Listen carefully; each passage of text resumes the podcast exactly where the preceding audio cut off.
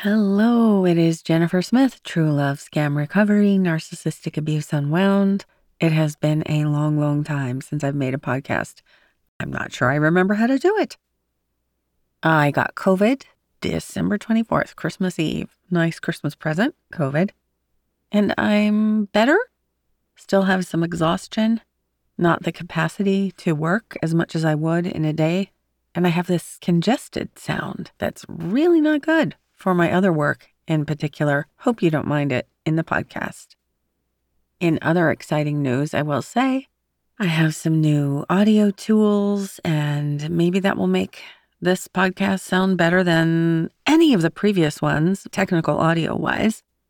But also, I used to use Anchor to make the podcast.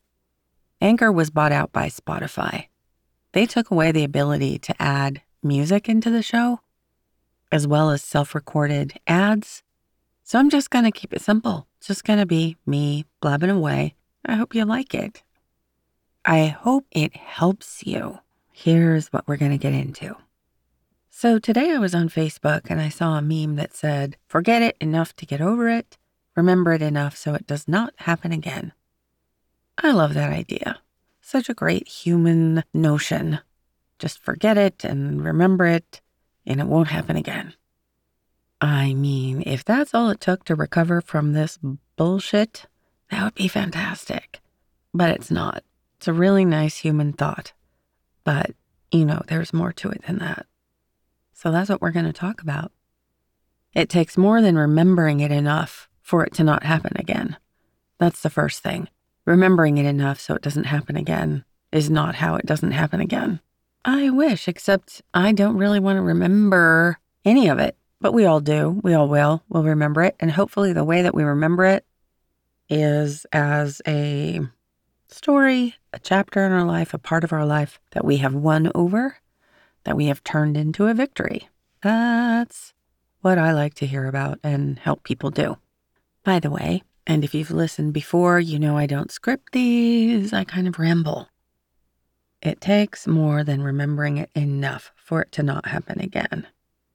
What it takes is a thorough, profound, deep, extremely counterintuitive understanding of what happened and of this pathology that has someone living as a pathological parasitic predator so that we can recognize one of them anywhere we come across them again. We have to know that first sign of one of them comes from something that goes on inside of us. Now, if you've ever read anything I've ever written or you've ever listened to me before, you know that when I say it happens because of something that goes on inside of us, here's what I do not mean. I do not mean it is our fault. It is not because we're codependent, stupid, have low self esteem, ignored red flags, had a bad childhood, don't have boundaries, are a doormat, don't know how to say no, are an empath, give too much, are naive. We're used to abuse. It doesn't mean any of those things or anything similar. Here's what it means any normal human being can be affected by these pathological creatures. Their innate survival mechanism, an inborn quality, affects us. It stirs a response to them. We respond to the quality that every sociopathic creature possesses that causes, that is the hook that pulls in normal people, pulls us under their spell into their vortex and into this hell. This is the instant, the millisecond that coercive control begins. If we click with them, if we like them, if they seem like they're a good fit for us in a normal kind of way, we're goners. We're under their spell. We're in it for the duration until we're not. That's what we have to be able to recognize stone cold on the spot at first sight that influence they have, that thing that stirs inside of us in response to their pathology.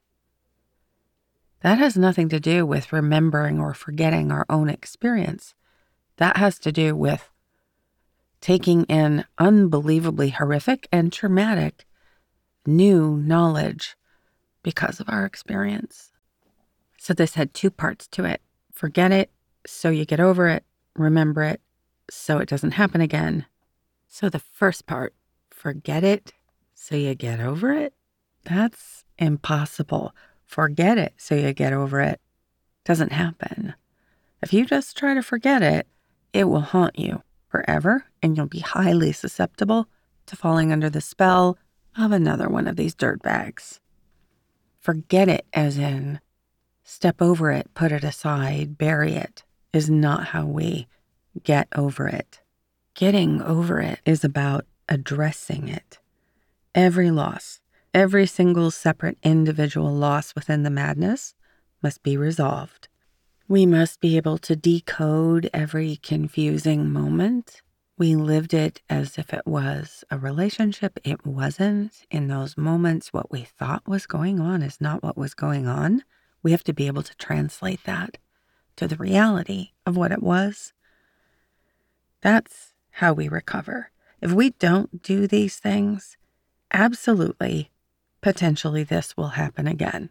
Because I've done this decoding, resolving, restoring, comprehending this bizarre, bizarre event. I can help you do it, that's for sure. There are lots of options for that. You could get my book, Breaking Up with Evil, on Amazon, or do sessions with me. I do guided recovery sessions. Read my website, it's sitting there free 24 hours a day www.truelovescam.com Read every article that's there. There's something like 150 of them. Read them over and over and over. But that person we were involved with, what matters is what you understand about it and that you can recognize it when you meet another one. That's what I want for every one of us. So lots of stuff. Sessions with me, the website where you can book sessions, truelovescam.com, or you can email me, Jennifer at truelovescam.com. I have the one book so far, Breaking Up with Evil. Have a wonderful weekend or whatever day of the week it is that you're listening to this. You're fantastic. You're worthy of every happiness and joy, safety, security in life. This is Jennifer Smith, True Love Scam Recovery, Narcissistic Abuse Unwound, sending you all good things.